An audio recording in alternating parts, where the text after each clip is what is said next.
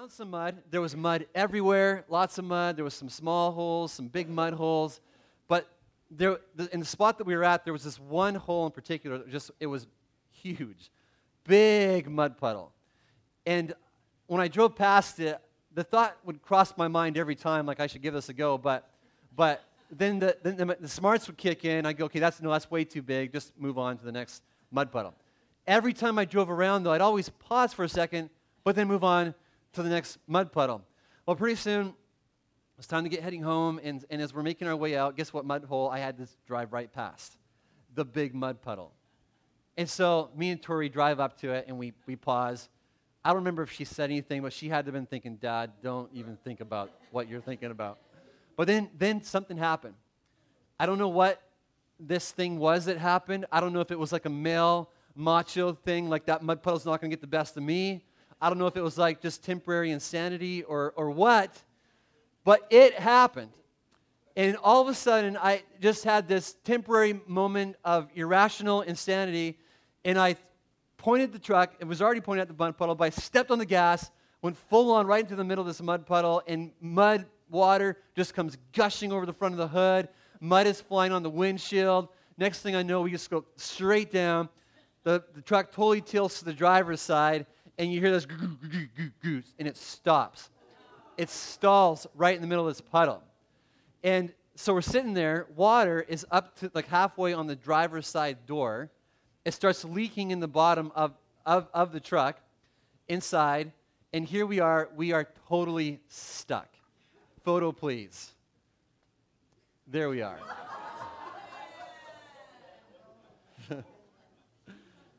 I told you it was a big mud puddle. It was a big mud puddle. And I know what you're thinking. You're thinking, Rich, don't even think about ever asking to borrow my truck or car or whatever. It's just not going to happen. The only manly thing that I did that day was so I had to kind of shimmy out of the, the side of the truck and, and balance along the, the, the rim of the truck bed. And I found those two tires so that Tori wouldn't have to get as wet as I did getting out of there. But this is the first of many stuck stories that you're probably going to hear over the next several weeks. And I got to tell you, this isn't even close to being the worst. There's way worse than this one. Um, so I returned later on that night.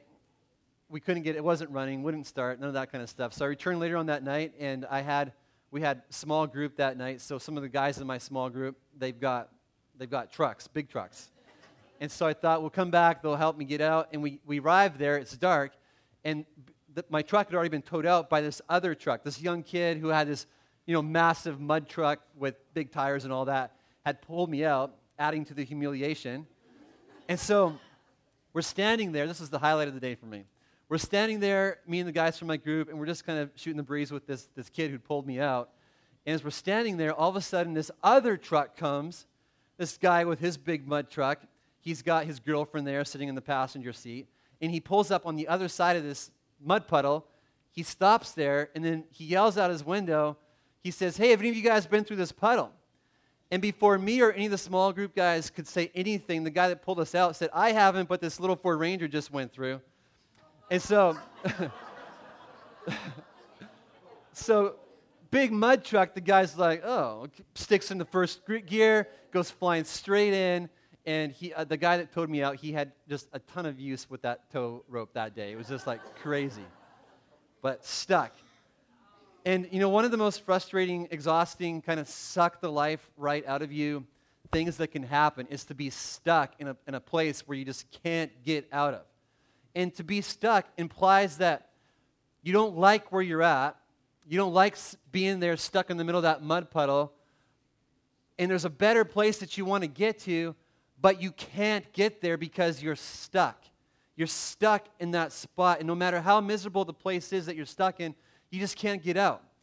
And, and being stuck in mud is one thing. You know, the worst thing that can happen is that you'll do what I did and fry the motor on your truck. And, uh, uh, but there's other places that we get stuck that, that are just way more destructive. How about being stuck in shame? Stuck in this, this place where you just you're stuck feeling like there's something wrong with you. You go through life, you make a mistake, or you just wake up in the morning, whatever, and you just you have these voices that are just always there there's something wrong with you. You're a screw up. You're a mess up. You, on and on that voice can go. Or how about being stuck in bad relationships? Maybe you're stuck with there's just no life. Maybe it's, it's a marriage that you're, you're in where it's just constant fighting. You're stuck in that spot. You're, there's maybe no trust, or you're just stuck on autopilot. There's no life in your, your relationship at all. And no matter how many books or conferences or marriage magazines you read, you just can't get the tires going. No traction. You're just you're stuck. Or then there's being stuck in negative thought patterns. There's worry, there's anxiety, there's just this constant negativity. Maybe that's being stuck with no direction, stuck in a place of complete boredom, no purpose in life whatsoever. You're stuck, stuck in regret. You know, we could go on and on and on and on and on about the places that, that we get stuck in. And if you're stuck in an area of your life that's just killing your heart, it's, it's just crushing your soul, it's robbing you of life, you're in the right place today because we serve a God that specializes in getting people unstuck.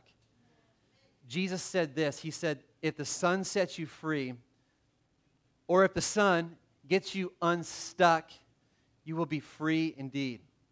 King David, uh, he's a guy that we're going to kind of look at this morning in a little bit more detail. He put it like this He said, I waited patiently for the Lord, and he turned to me and heard my cry. He lifted me out of the slimy pit, out of the mud and mire. Sounds like he had a little bit of experience for buying. Maybe had his chariot get stuck a time or two. But he pulled me out of the mud and mire and he set my feet on a rock and gave me a firm place to stand. It's like he saw God as being this, this big old four by four coming along and towing him out of the mud and the muck and the mire. Only God doesn't have a winch. God's got this strong, loving arm.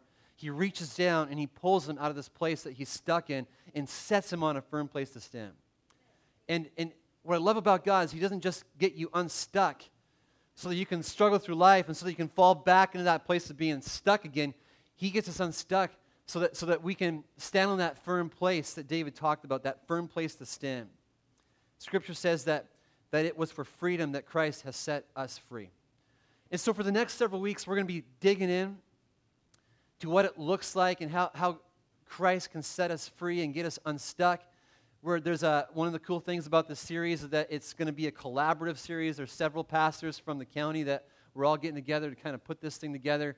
And we're just believing that God is going to set many people free, get them unstuck as we dig into different areas. But this morning, I want to look a little bit deeper at King David's life. King David was the guy who he specialized in getting stuck. He got stuck on a number of occasions. Um, any guy that, that uses words like mud and muck and mire is a guy that knows what it's like to be stuck. And in the story that we're going to read this morning, we find him stuck in, in sin. He's stuck in shame. He's stuck in guilt. He's stuck in this spot of just having been caught up in a sinful pattern of living, and it's just got him separated from God, and he's stuck there. And the story we're going to read is it's a well known story. Um, one night, David's taking a leisurely walk on the balcony of his palace as he's walking there on the balcony of his palace. His balcony it overlooks Jerusalem, the city that he's king over. And as he's walking, all of a sudden he catches a glimpse of some bare skin. And he focuses in, and as he does, he, he looks a little closer and he sees a woman bathing on a rooftop. And he allows his eyes to linger. He allows his thoughts to begin to wander. And before David has done anything physical with this lady, he's sinned in his heart by imagining what he would like to do with this lady whose name is Bathsheba. Not being content to stop there, though, he summons her to his palace, and then the rest of the story is history. And by the time David's scandalous escapade had come to, an end, the damage and destruction was extensive. Bathsheba finds out that she's pregnant. Um, in order to cover his tracks, David has her husband murdered, and then he takes Bathsheba as his wife. She gives birth to a baby who eventually dies. And all this happened because of David's sin. He got stuck in this sinful pattern. And it's interesting to me how when we get stuck in a pattern of sin, we, we never see the slippery slope. It seems like we just we, we, we do that thing and we just we don't really realize the, the slippery slope that we just hopped on. We don't really think about how that click on that website that we probably shouldn't be visiting might be the thing that ends up ruining and destroying a marriage. We don't realize that that one click, by just taking that click, we've hopped on this slippery slope. And the damage, who knows how, how extensive it could be. David is not only stuck in a deadly cycle of sin, he finds himself stuck with guilt, shame, a relationship with God that's dead, and he's about as stuck as stuck can be. Eventually, David gets found out. He's got a friend who loves him enough to call him on his stuff. And on a side note, if you've got a friend who loves you enough to call you on your stuff and say, hey, you're doing this, or I see you doing this, it's going to lead to a bad place. If you got a friend like that, count yourself blessed. If you don't, begin praying, Jesus, bring a friend like that into my life who loves me enough to call me on my stuff. David's friend, his, his name is Nathan, calls David out. After being caught, after being stuck, David prays a prayer that just reveals the heart of someone who's becoming unstuck. In the first half of this prayer, we're going to call the prayer of the stuck. And it's a, it, it, holds so many keys, principles that are crucial in getting unstuck. If you got the tires spinning and you're stuck in just a, a sinful deadly pattern of living and you just can't get traction, David's prayer that he prays here just has some keys to getting unstuck. We're going to read it this morning. It's found in Psalm 51. He prays this Have mercy on me, O God, because of your unfailing love. Because of your great compassion, blot out the stain of my sins. Wash me clean from my guilt. Purify me from my sin. For I recognize my rebellion. It haunts me day and night. Anybody ever been there? It haunts. It haunts day and night. Against you and you alone have I sinned. I have done what is evil in your sight. You will be proved right in what you say, and your judgment against me is just. For I was born a sinner, yes, from the moment my mother conceived me. But you desire honesty from the womb, teaching me wisdom even there. Purify me from my sins, and I will be clean. Wash me, and I will be whiter than snow. Oh, give me back my joy again. You have broken me. Now let me rejoice. Don't keep looking at my sins. Remove the stain of my guilt. That chapter, the first half of it, is like a big old 4x4 truck this morning. It's God coming along, wanting to pull you out. If you find yourself stuck in a pattern of sin, there's a way out, and it starts when you own that it's your sin that has you stuck. David isn't saying in this verse, he's not coming along and saying, God, you know what? What was with this lady who, who bathes on their rooftop where anybody can see. It's her fault. He's not, he, and when Nathan comes and calls him on it, you don't hear David going, you know, shifting things back to Nathan. You don't hear David going, okay, uh, Nathan, you really have no right to be calling me on my stuff when you've got this going on in your life. There's none of that at all. David owns it. He owns it. He prays, blot out my sins. Wash me clean from my guilt, my sin, my rebellion. On and on he goes, saying, It's, it's me. And we have such a hard time with this, don't we? Owning it ourselves, taking it on ourselves. And, it, and it, it's, I mean, it starts at a young age. I don't know any two year old, and I've had five two year olds. I don't know any two year old that's quick to apologize. It is so hard to get a two year old to understand how they need to apologize. But it's always like, no, they hit me first, they hit me harder, on and on the excuses go. We don't want to admit that, that it's me and, and own it. But refusing to own it will keep you stuck. You have to own it. And then you have to confess it before God and others. Confess it before God and others. And David, he recognizes something important here. He recognizes that what he's done is ultimately, first and foremost, it's between him and God. He says, God, it's between you, it's, it's against you, and you only have I sinned. He confesses that to God.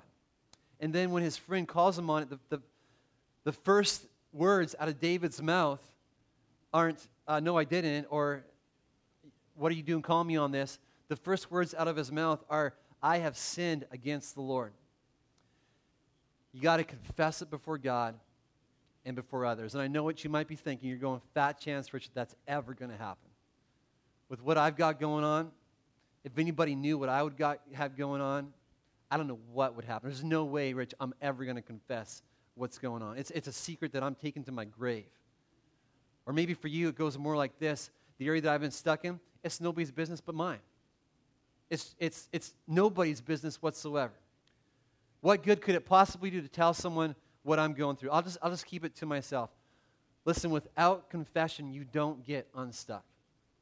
Doesn't matter if it's a sin issue, which we're talking about this morning. It doesn't matter if it's a relationship issue, like a non sin kind of issue. It doesn't matter if it's like a negativity issue, whatever. When you just go through life on your own with the tires spinning, stuck in the rut, you're not going to get out. You got to confess before God and others. And, and I speak from experience this morning when I say that the most difficult part about getting a vehicle stuck is not actually getting stuck. It's not actually getting stuck. It's when I got to go find somebody and tell them, uh, hey, can you come help me get my little Ford Ranger out of a small pond? and they look at me and go, really? you did what? The worst part about getting stuck is when you got to go find some help because it can be humbling, it's vulnerable, it's just a, not a spot, good spot to be in. No one likes to do that. No one likes to, to, to tell someone what they've done because it means doing something that none of us enjoy doing. It means being vulnerable. Any of you in the room just love that word vulnerable? You just, yeah, I just love that word. It's just my favorite word. Just love being vulnerable. Love just getting my heart and my stuff and just putting it out there. No. None of us likes being vulnerable. Putting ourselves in a place where we could be hurt, rejected, laughed at, where we could be shamed even more. Nobody likes to do that. We would much rather hide and just pretend that everything is okay, wouldn't we? But here's the deal with hiding you stay stuck. Trucks don't get pulled out of the mud when the driver just sits there and doesn't go for help, and neither do people. You don't get out, you don't get unstuck unless you go for help. Confess it before God and before others. And when you do, when you've got the courage to confess and bring that thing that's in the dark into the light, which is what you're doing, when you're hiding, it's like you got it covered over here and it's in the dark. But when you bring it over here and you bring it into the light, something miraculous starts to happen. Because the light conquers the dark. And when you, when you get it out there, God begins to work and He begins to, to bring healing. And the exposure of having that sinful pattern the light becomes this conduit of God's forgiveness and grace. And, and it's the only way. And I think as we're going through this series called Stuck, I, one of the themes that's just going to run through the whole thing is this theme of vulnerability because you don't get unstuck until you, you put it out there and you say, This is where I'm at. I love what this, this speaker, her name is Brene Brown, she's done a ton of just awesome research on vulnerability. And she says this She says, Most people believe vulnerability is weakness, but really, vulnerability is courage. We must ask ourselves are we willing to show up and be seen? It, it's, it's courageous. It takes courage to be vulnerable to let people in and, and love you and, and just uh, let them see not just the good about you, but the, the, but the bad. When you can be courageous enough to be vulnerable, to let others in, to see the good and the bad of who you are, here's the deal you put yourself in a position to receive God's forgiveness. David, he's made some colossal mess ups. I mean, adultery, murder. I mean, he's made some big mess ups. And if you were to look at David's life, it's, it's pretty cool how his life, I mean, he, he goes through some difficult stuff, but, but David, he doesn't go through life with his head hanging down. You know, he doesn't go through life just beat up and just moping around at how big of a loser he is. You don't see that. And the reason why is because he was able to receive God's forgiveness. He received it. He received it. And he knows that when God forgives, he washes, what did David say? He washes whiter than snow. When God forgives, He wipes it out. He, he casts our sin as far as the east is from the west. When He forgives, He forgives. And when it comes to your sin and your past that God's forgiven, your, your Father in heaven is not carrying it around like this heavy, wet, depressing blanket. So why should you? Receive God's forgiveness.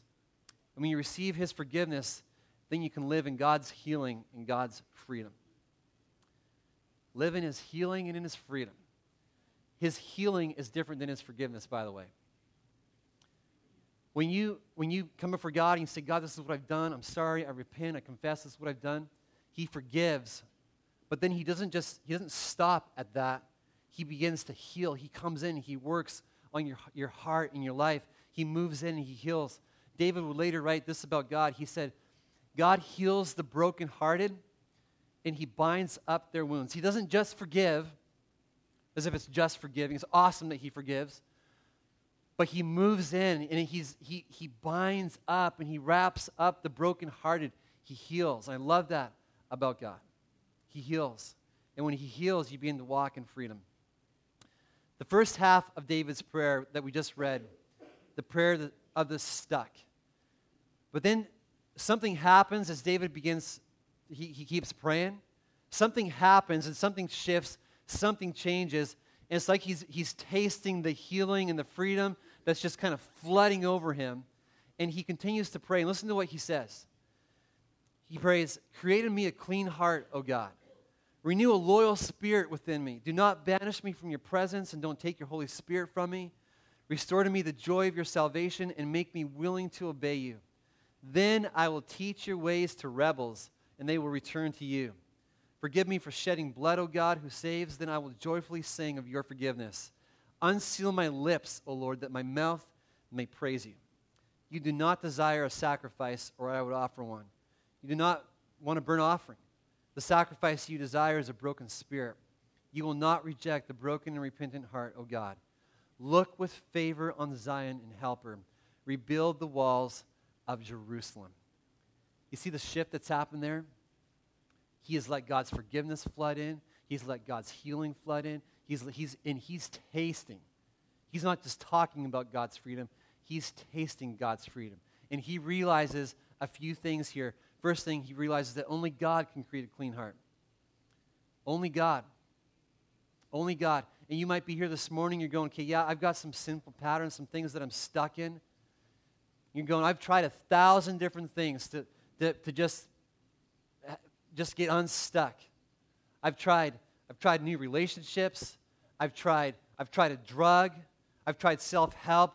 Maybe it's positive thinking that you've tried. Maybe you've tried some kind of class. Maybe you've tried exercise. Maybe you've tried a new hobby. Maybe you've tried moving to a new town. Maybe you've tried a new church. And you've tried all these different things. But only God can create a clean heart. Only God. Only God can not only create a clean heart, but only God can restore a lost joy.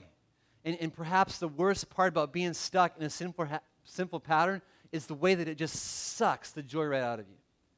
It just sucks it right out of you. God is here and He restores the joy. And, and, and furthermore, only God can turn a failure into a teacher. He turns a failure, he turns a, uh, just a mess up, he turns that into a teacher. And this is what I mean. So, David, he, he could go around moping about how, how big of a failure he was, but instead, he goes to celebrating and praising about how great God is and, and, and you're in the same boat this morning when it comes to your past. Maybe you look back and you go, okay, I've made this mistake over and over and over and over again. And now you've come to God and you've asked God to forgive you and God to heal you. And you have a choice. You've got a choice. You can either despair at how big of a failure, failure that you were. You can just stay in that spot, just heavy and, man, I just was a screw up, a mess up. Or you can make your life a celebration about how great God is.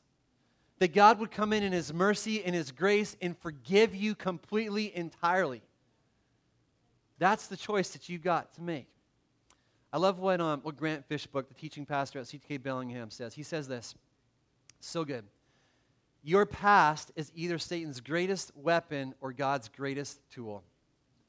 It's either going to be Satan's biggest weapon. He's going to use that just to heap shame on you and to make you feel like a failure, a loser, just to like weigh you down and to cripple you. It's either going to be Satan's greatest tool, uh, weapon or it's going to be God's greatest tool. The choice is really yours. You can let the enemy work through your past to, to heap on shame, or you can go, no, I'm not, I'm, I'm, I'm going to stand firm in God's forgiveness and God's grace, and I'm going to look at this and celebrate that God has healed me, and I'm going to become a living testimony of His grace and His mercy. Only God can turn a failure into a teacher, and only God can transform a wreck into a worshiper. David says, I'm going to sing about God. He's set free. He's not just going to hide this and keep it to himself. God's removed the sin. God's removed the guilt. God's removed the shame. And David's going, I'm going to sing about this. I'm going, to, I'm going to worship God for all he is. Only God can, can transform a wreck into a worshiper. Only God can take bondage and turn it into freedom. And lastly, only God can make a shattered life become a song of hope for others. Did you notice that last line that we read in David's prayer? David's whole prayer is it's kind of about, he, he's kind of in the middle of it. He's kind of like right there. It's, it's all about, I, have messed up, God, I've sinned, and, and Lord, I need you to come and wash me clean. And, and it, it's kind of about him, and rightfully so. He's got some serious heart work here to do with God. But then it all changes at the end. And he begins to pray not for himself, but for his neighbors, for his city, for, for his friends and family. He prays this prayer. He says, Look with favor on Zion and rebuild Jerusalem. He's going, okay, what, what I've just tasted, what God has done in my life, what, how the, the way that God has poured His grace and His mercy and His forgiveness on me, it's too good for me to keep in and bottle up just for myself. And so he, he shifts and he begins to pray for, for those around him. He prays, God, let your favor be on them as well. Let them experience your favor. Let them experience your grace and your mercy and everything that I've tasted. And one of the, the, the things that, that, that should happen when God touches our life is that we want others to experience that same grace. We want others to experience that freedom and that, that healing, that restoration. God doesn't heal us and free us just for us. He does it so that we can so that he can work through us to be healing and to be freedom for our friends, for our family, for our coworkers, through our neighbors, for the parents that we see at the school that our kids go to. He works healing and freedom in us not just for us. Yeah, he does it for us because he loves us, but he does it for, for even a greater purpose than that. Jesus is the only answer. Jesus is the only hope. And who's going to bring that message to a lost broken world if we don't. God's got a plan when it comes to bringing this good news about the gospel, about a God who saves and heals. He's got a plan. His plan A is you and me, the church. And he doesn't have a plan B. It's us. If we won't, if, if we're not going to be the ones to, to, to, to, to, to just offer hope, offer that message to others, who will? But God saves us and he heals us and he delivers us, not just for us, for others. And this morning, the question for us is Are you stuck or are you free? Are you stuck or are you free? You've got something in your life, you've just been in this sinful pattern that you just can't get out of, and you're stuck there. And, and I'm not just talking about, you know, you know, often we go to, when we talk about this kind of thing, we go to like the big sins, like adultery or something like that that we've been talking about, or whatever. But, but maybe for you, you find yourself stuck in just this self centered way of living. You're going, I just can't break out and really start loving others. I just find it that my, my whole world is just constantly turned inward on me. And I just, I'm stuck there. The tires are spinning round and round. I just can't get set free. Or maybe you find yourself stuck with greed. All you can think about and just plagues you is if I had some more money, I could buy this thing and that thing and that thing and that thing. You're, you're stuck. Are you stuck or are you free? And the good news for us this morning is that we serve a God who came to set us free. He came to get us unstuck. He is like a big old 4 by 4 That should have been one of the names of God in the Bible. He is a big 4 by 4 But, but he's like this big old 4 by 4 who's here to tow you out, to reach down his strong arm of love and pull you out. Whomever the Son sets free is free indeed. It's true. It's true. Let it be true for you. Let's pray. Father in heaven, what I just was thinking as we're singing all these songs this morning about how you're a good, good Father and about your love and your grace that was just cl- so clearly seen on the cross. Lord, I just was thinking about how, Lord, whenever we start talking about sin in the church, often we get this picture of a father who's, uh, who's angry and who's got his finger just wagging at us and he just, he's, he just is upset and mad and disappointed and all that kind of stuff.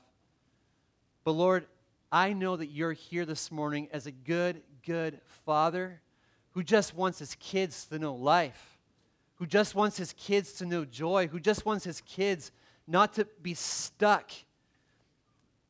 You don't want us to be stuck with the guilt and the shame and the joylessness that comes from just being stuck in a sinful pattern of living. And Lord, you are here today as a loving Father with your arms stretched out to pull us out. Lord, I pray that, that Lord, we would have the courage to do whatever it takes to say yes to you, to, to, to go to you. God, give us the courage to do that, I pray. And Lord, I ask, God, that the Lord, there would be freedom that comes. Lord, as a result of, of this, this message this morning, God, let there be freedom. God, let there be healing. Let there be just the, the taste of forgiveness. Lord, I pray that our lives would just, would just be a, a, a shining light of your grace and your mercy and your, your forgiveness and your healing. I pray this in your name, Jesus. Amen. Amen.